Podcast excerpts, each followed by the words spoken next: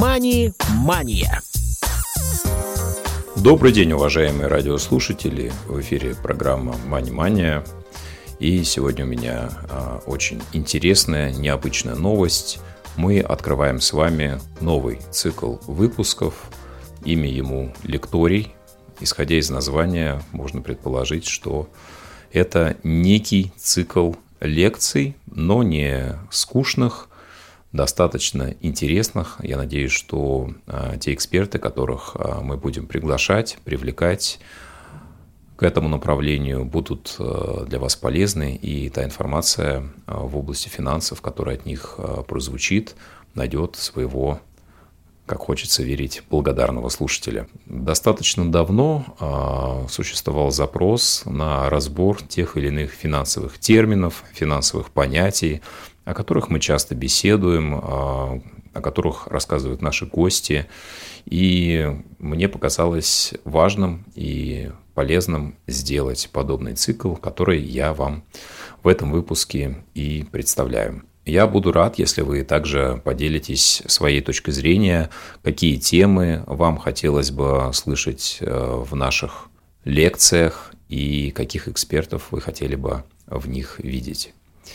В первых выпусках мы с вами поговорим про технологию блокчейн, которая нами разбиралась ранее. Мы приглашали практиков, а сейчас чуть более детально разберемся в теории.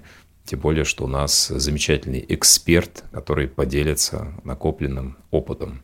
Поговорим мы о технологии блокчейн вместе с Виктором Достовым, председатель Ассоциации участников рынка электронных денег и денежных переводов, главный научный сотрудник лаборатории современных финансовых технологий Санкт-Петербургского государственного университета.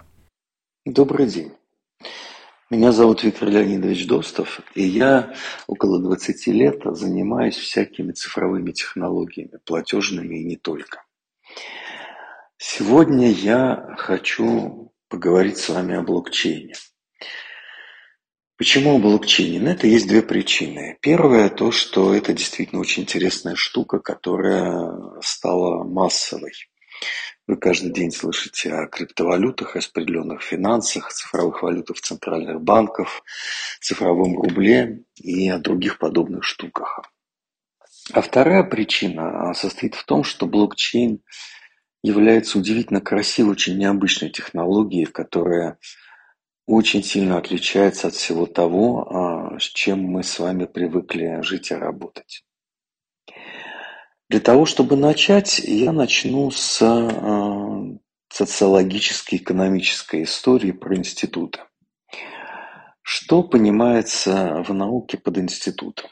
Проще всего привести пример. Давайте рассмотрим а, какую-нибудь информацию, например, информацию о владении конкретным автомобилем. И зададимся вопросом, а, как а, устроено доказательство того факта, что некто Иван Иванович Иванов владеет конкретным автомобилем Toyota. На эту тему можно выдвинуть несколько предположений. Э, например, Toyota стоит у Ивана Ивановича на его участке. Или э, у Ивана Ивановича есть красивый синий технический паспорт, на котором написано, что Toyota принадлежит ему. Но на самом деле все эти истории не являются окончательными. Окончательной точкой доверия в которой устанавливается, что Toyota да, таки принадлежит Ивану Ивановичу, является запись на сервере, который находится в соответствующей базе данных государственной, и где подробно написано, какой автомобиль кому принадлежит. Здесь у нас появляются две компоненты.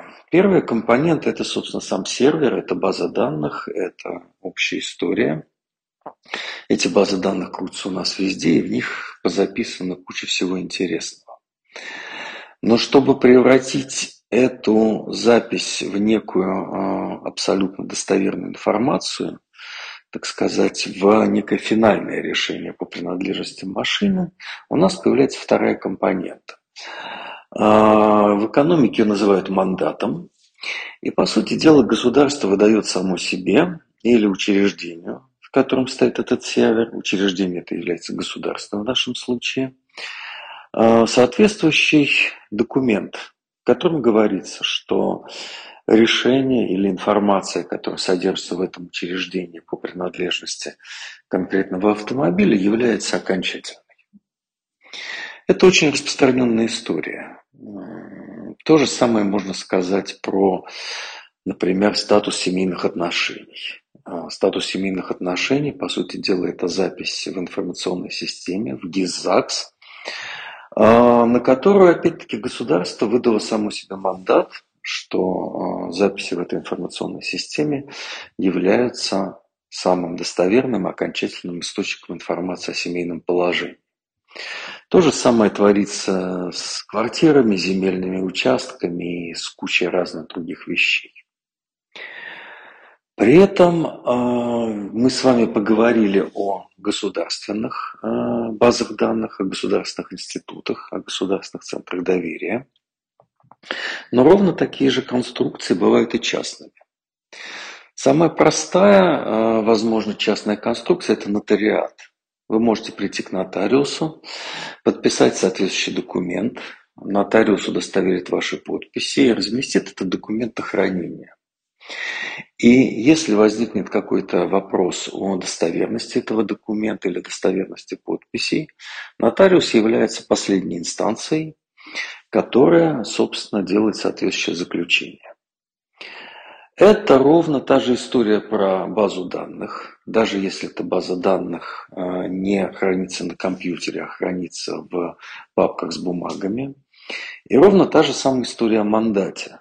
Но мандат государство выдает не саму себе, оно выдает частному институту, частному персонажу в виде а, лицензии нотариуса.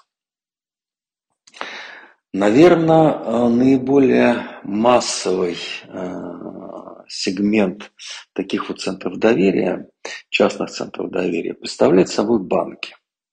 Что такое банк? Ну, на самом деле банк это не что иное, как компьютер, сервер, база данных, на котором находятся записи о том, сколько у кого денег и какие, собственно, транзакции с этими деньгами совершались за определенный отрезок времени. И здесь история та же самая, потому что сервер сервером, но деньгами записи на этом сервере делает, опять-таки, государственный мандат, в данном случае называется лицензия Центробанка, которая, по сути дела, и говорит, что вот эта вот цифра в компьютере является суммой денег, принадлежащих конкретному Ивану Ивановичу. Эта история абсолютно повсеместная. Мы к этому все очень привыкли, и мы привыкли не только в рамках отдельно взятой страны, отдельно взятого континента, но и всего мира. И эта история может воплощаться в самых разных формах. Если мы говорим о развитой стране, то это, да, это компьютер, это базы данных э, и тому подобное. Если мы говорим о маленькой африканской деревне, то там тоже есть та же самая история. Там есть единый центр доверия. Это обычно староста деревни, который является финальным авторитетом а, по вопросам, кому принадлежит данная коза, данный участок или данная хижина. Нам это кажется абсолютно естественным. Мы к этому привыкли. Но а, если мы посмотрим на это взглядом а, какого-нибудь профессионала по криптографии или профессионала по алгоритмам или профессионала по защите данных, а, тут мы можем найти определенные проблемы.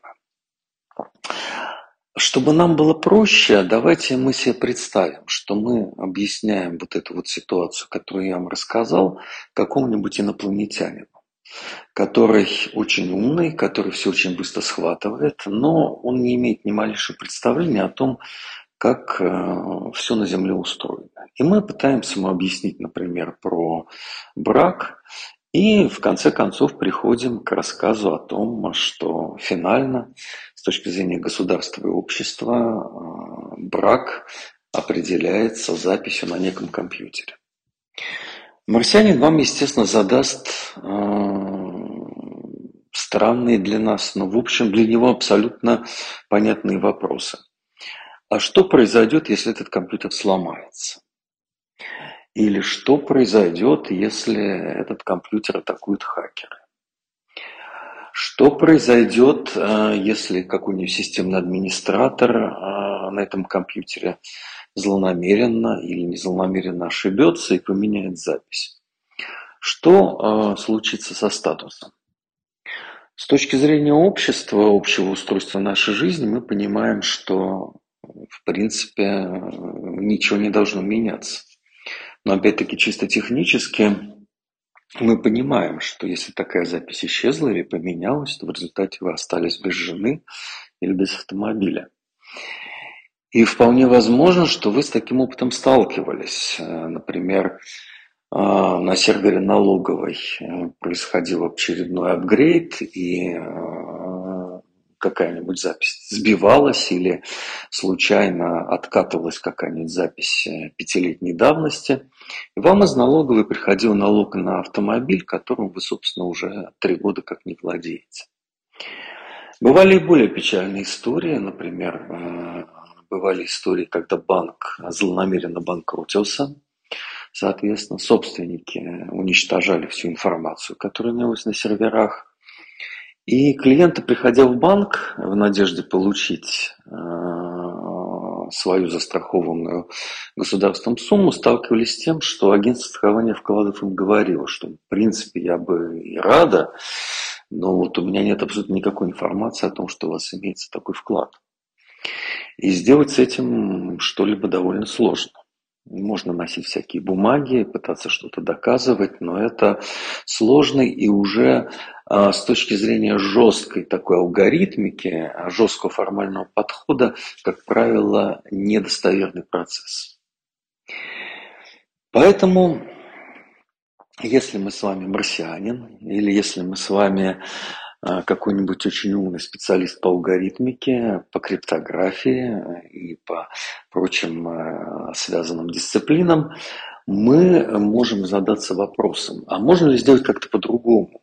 Можно ли сделать систему хранения данных, можно ли сделать какой-то центр доверия, который не будет зависеть от вот таких вот централизованных проблем, от таких централизованных сбоев который не будет страдать от э, вмешательства злонамеренных системных администраторов, э, не будет страдать от э, злой воли владельцев этой базы данных и, в конце концов, не будет страдать от каких-то историй типа протечки воды у нотариуса, когда протек водопровод и все документы оказались залитыми. Абсолютно удивительным является то, что да, это можно сделать.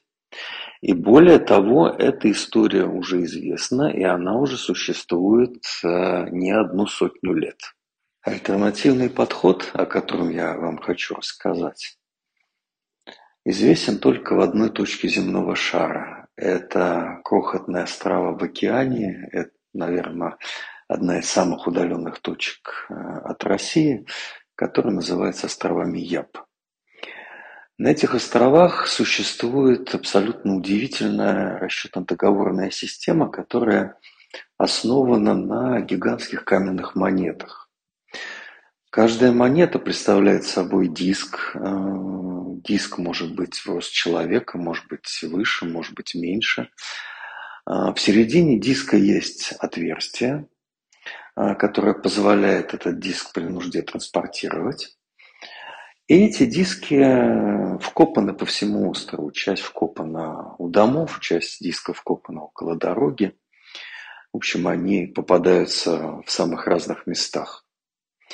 И когда на эти острова приплыли исследователи, поначалу они решили, что эти диски – это просто каменные монетки. Но ситуация оказалась э, гораздо сложнее. Э, да, действительно, у каждого диска есть свой хозяин, и у каждого диска есть определенная стоимость, которую островитяне умеют как-то определять. Она зависит от э, истории этого диска, размеров, красоты, материала и, в общем, самых разнообразных других факторов. И действительно, когда на острове совершается сделка, когда местный Иванов э, хочет продать, например, свою лодку местному Петрову, он действительно расплачивается при помощи этого диска. Но процедура очень необычна. А, мы с вами привыкли к централизованному денежному обороту, который обеспечивается банками или государством в случае наличности. И в нашем представлении эта сделка должна была происходить примерно так. Если этот диск является наличкой, монеткой в нашем понимании, то, э, собственно, диск э, выкапывается э, от дома покупателя и перекатывается к дому продавца. Если мы считаем, что это безналичный денежный оборот, у нас должен быть какой-то централизованный институт, ну, в данном случае это староста, который помнит, э, кому принадлежат все эти диски. И когда совершается сделка, то э, покупатель и продавец идут к старости, и староста запоминает, что диск переходит от э, покупателя к продавцу. Возможно, на диске делаются какие-нибудь насечки, которые этот факт закрепляют, или если у старосты есть какая-то база данных, например, на папирусе или на козьих шкурах или на бумаге, он делает там соответствующую запись. Ровно так же, как по большому счету делается, когда мы с вами оплачиваем что-нибудь, переводя деньги в Сбербанке онлайн.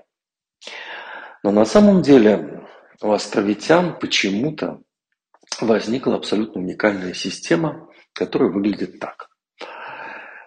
Если опять-таки происходит сделка, то продавец и покупатель собирают все население острова на центральной площади и озвучивают условия сделки.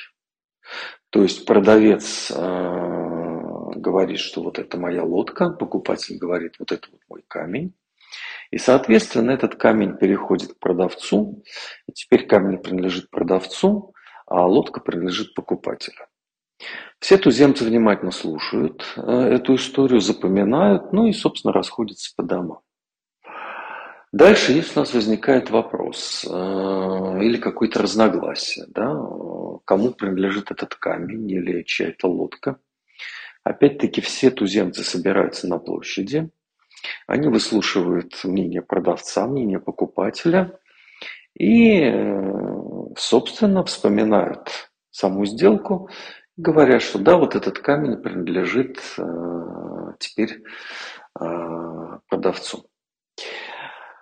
Понятно, что эта история не работает э, на 100% э, автоматически, потому что кто-то из туземцев может не прийти, кто-то может забыть, кто-то может перепутать, кто-то может э, симпатизировать продавцу или покупателю и сознательно соврать.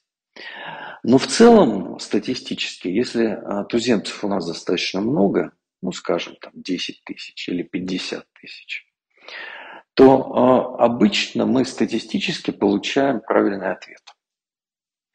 И вот эта вот история, на самом деле, если к ней присмотреться взглядом марсианина или если присмотреться нашим непредвзятым взглядом, она абсолютно удивительна. У нас есть какие-то участники платежно-договорной системы. Но эти участники не выбирают какой-то централизованный авторитет, они не формируют государство, они не формируют э, старосту, они не назначают банк. Они все вместе вот таким вот механизмом обеспечивают такое вот распределенное доверие. Абсолютно удивительным, как я уже сказал, является то, что у нас нет нашего традиционного требования к банку или нотариусу. Мы не требуем, чтобы каждый конкретный участник сделки был бы добросовестным. Мы просто вводим такое трудно формализованное требование о том, что э, большинство участников в целом приходит и голосует правильно.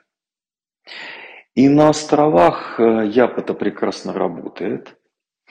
Соответственно, такие сделки проходили там э, сотни лет.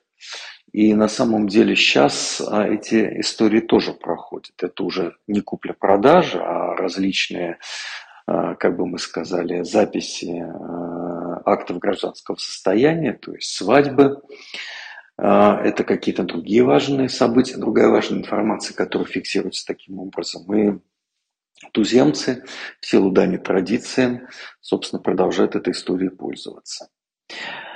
Я еще раз подчеркну, это очень важный момент, что эта система устроена принципиально отлично от привычных нам централизованных механизмов. У нас, во-первых, нет никакого центра. В голосовании может участвовать староста, но ровно точно так же, как у всех других туземцев, у старосты есть ровно один голос, он ничем не отличается от других туземцев. Мы не предполагаем, что все участники добросовестны.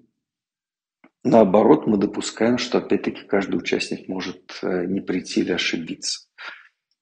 Более того, мы можем допустить историю, когда какое-то количество участников например, просто уедет с острова, тем не менее оставшиеся все равно будут поддерживать нашу систему, и, собственно, она будет прекрасно работать. Более того, а, надо понимать, что камни здесь играют некую символическую роль. Известны прецеденты, когда а, по каким-то причинам камни привозили с острова на остров, и камни просто тонули в океане. Тем не менее, туземцы а, продолжали вести эту историю. И они говорили, что да, вот этот камень, он лежит в океане, он не вкопан на острове, но тем не менее мы помним его принадлежность, помним его стоимость. И в этом смысле все сделки, совершенные с участием этого камня, сохраняют абсолютно свою валидность. Это вот такой очень забавный механизм, который на самом деле современные исследователи ассоциируют с блокчейном. То есть мы можем смело говорить, что блокчейн появился не 10 с небольшим лет назад, когда Сатоши опубликовал соответствующую статью пионерскую, а он появился сотни лет назад на вот таких вот каменных островах. И э, из этой истории мы с вами, собственно, и начнем строить наше понимание блокчейна, строить его алгоритмику. Но поскольку у нас с вами под рукой нету камней, мы возьмем менее экзотические инструменты. Для начала мы с вами построим простейший блокчейн из картонных карточек и волшебного скотча. Вы слушали первый эпизод э, нового цикла лекторий на Радио ВОЗ в рамках программы «Мани-мания». Мы разбирались в технологии блокчейн и продолжим это делать в новых выпусках. Продолжение следует. Мани-мания.